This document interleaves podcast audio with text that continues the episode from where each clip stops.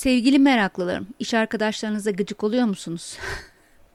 o yüzlerdeki gülümsemeleri, akla gelen simaları, isimleri görür gibiyim. Peki iş arkadaşlarınızın en çok hangi huyuna gıcık oluyorsunuz? Sürekli geç gelip erken çıkmalarına, özellikle de saat 18.00 gösterdiğinde kül kedisi gibi birden yok olmalarına, gidip de saatlerce dönmedikleri o sigara molalarına, hatta o molalara birbirlerini ayartmalarına saatler süren öğle yemeği aralarına, dedikoduya, dağınık masalara, telefonda yüksek sesle konuşmaya, boş boş konuşmaya, kendi yaptıkları esprilere gülmelerine, sürekli erkek veya kız arkadaşlarını anlatmalarına, her fırsatta kutlama yapmalarına, klavyeyi döver gibi yazı yazmalarına ya da bence en can alıcısı klimaya, klima klima, klimayı açtırmamalarına ya da açtırmalarına. en çok neye kızıyorsunuz? Aslında önemsiz gibi görünüyor değil mi bütün bunlar? Ama 8 saat aynı havaya soluduğunuz, aynı mekanı, odayı paylaştığınız kişileri ne kadar sevseniz de bir süre sonra hani bu tür ufak tefek şeylerden gıcık kapmaya başlıyorsunuz. Amerika'da binin üzerinde kişiyle yapılan bir araştırmada tüm bu gıcık olunabilen olaylar listelenmiş ve sorulmuş. Çıkan sonuçlara göre de iş arkadaşlarına gıcık olanların %43'ü zamanı iyi yönetemediği için arkadaşlarına gıcık olduklarını söylemişler. Yani bu zaman yönetimi konusunda arkadaşlarına gıcık olanlara bu zaman yönetiminden ne kastediyorsunuz diye işte bir liste verilmiş, o sorulmuş. Durum şu, %22'si uzun öğle yemeği aralarına, sigara molalarına, internette dolanma gibi gereğinden fazla molalara e, gıcık oluyormuş. Şu alışveriş listeleri hakikaten artık bunların aslında pek e, önemi de kalmadı değil mi? Önlemi alınıyor. %11'i istismar edilen o hastalık günlerine gıcık olunuyormuş.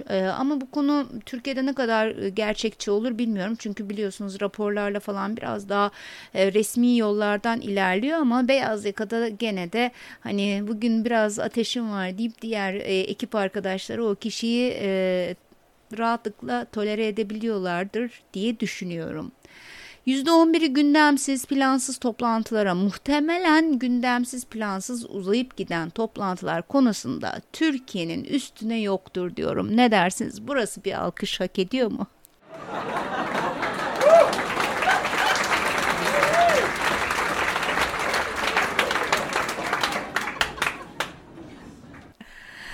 ee, %10'u geç başlayan uzayıp giden toplantılara gıcık oluyormuş ki kesinlikle. Ah, hani o geç gelenler aynı cümleyi evire çevire sürekli tekrar edip profesyonel olma kaygısıyla cümleleri uzatıp duranlar değil mi?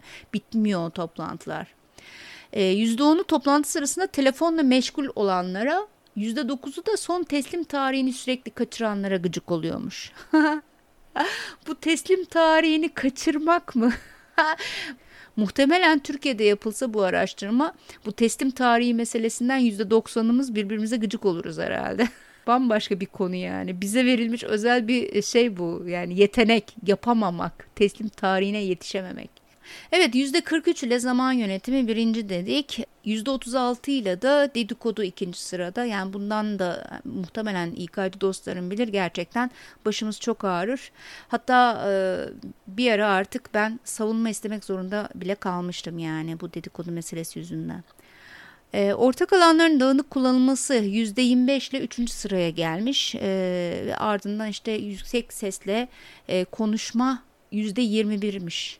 Bu aslında yüksek sesle şirkette niye konuşuruz? Yani genelde hani kızım sana söylüyorum gelinim sen anla durumları falan olabilir değil mi ortalıkta? Hani birisini bir şey yüksek sesle söylerken diğerine duyurma kaygısı taşıyor olabilir.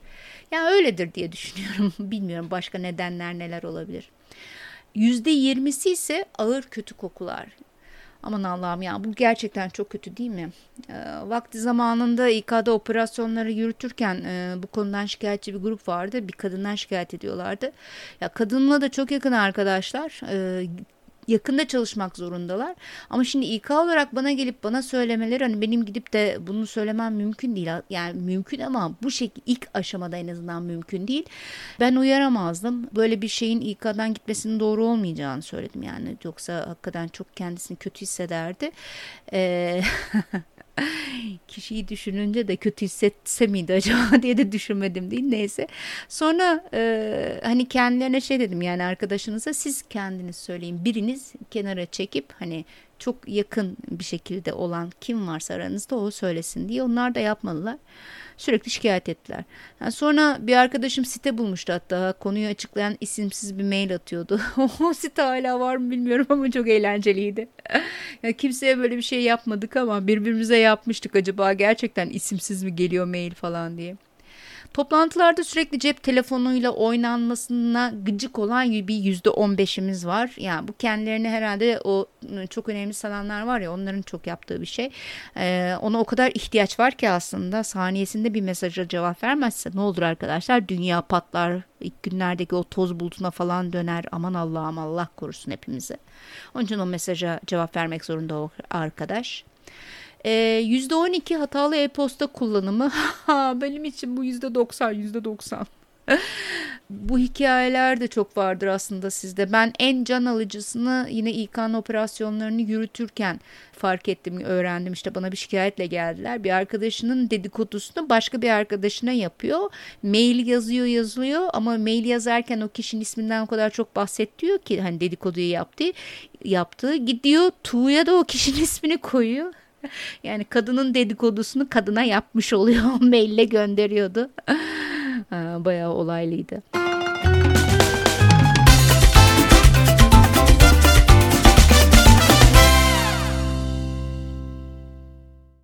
%12'si politik tartışmalar diyor. Bu oran ben e, Türkiye'de daha fazla olduğunu düşünüyorum. Siz ne dersiniz bilmiyorum.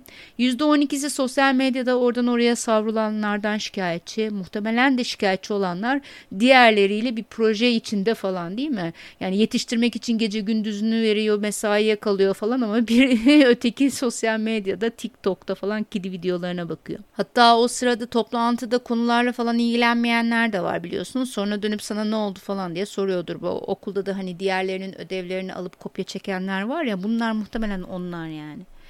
Gereksiz e, postalara gıcık olanlarımız var. Ben de bunlardan biriyim. Araştırmaya katılanların %19'u toplu e-postalara ve şakalara gıcık oluyormuş. %6'sı gereksiz CC'lerden bıkmış. %5'i de tek kelimelik hani evet hayır gibi cevaplardan çok şikayetçiymiş.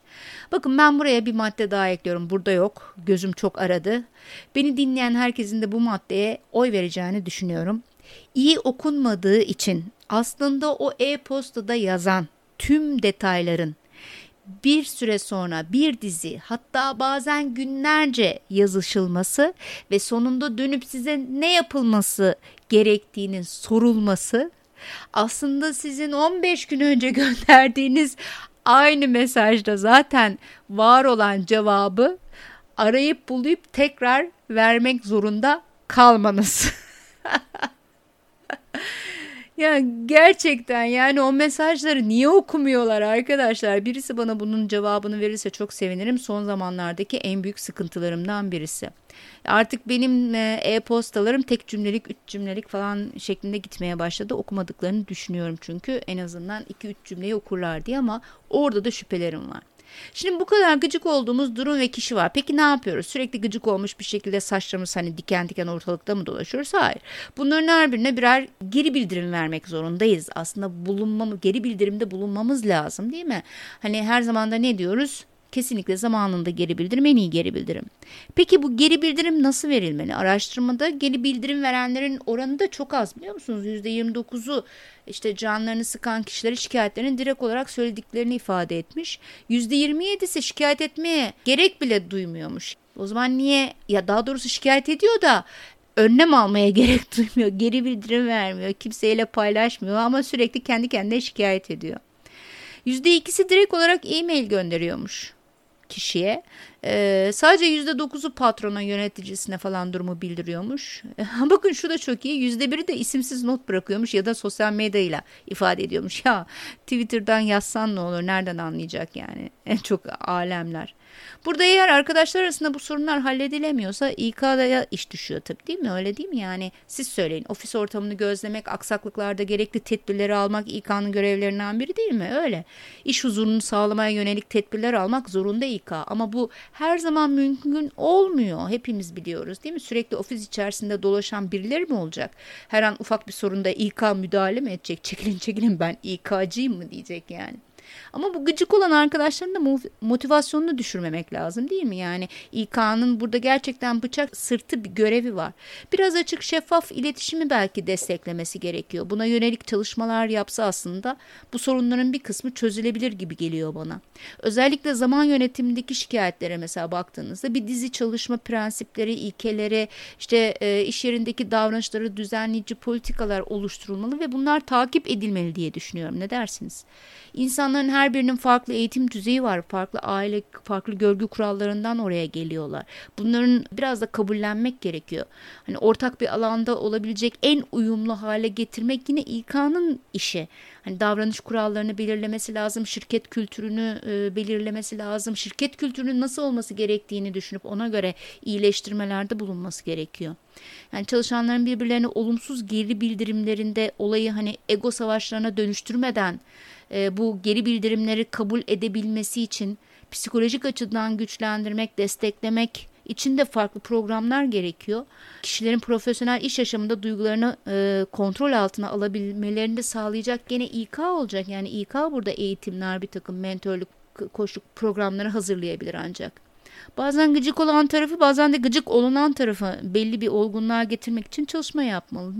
Bilmiyorum siz ne dersiniz? Sonuçta gıcık olan taraf da kendi beklentilerinin, kendi fikirlerinin en doğru olduğunu düşünüyor değil mi? Kendisinden farklı kişilerin yanlış olduğu gibi bir algısı var. Bu durumda onları da belli bir noktaya çekmek lazım. Yani her iki tarafında 8 saati birlikte olabildiğince huzur içinde geçirebilmelerine destek olmak gerek. Gördüğünüz gibi arkadaşlar İK'nın operasyonlar dışında daha çok görevi var değil mi? Umarım bir gün o operasyonlardan kafasını kaldırır da bu işlere ağırlık vermeye başlar. Aman birbirine gıcık oluyor diye suçlu biz mi olduk evrim demeyin. Yani işte İK'cıysak maalesef o çuvaldız önce bize batacak. o zaman iğnesiz, çuvaldızsız, kimsenin kimseye gıcık olmadığı mutlu günler çalışma hayatı dilerim. Görüşmek üzere, hoşçakalın.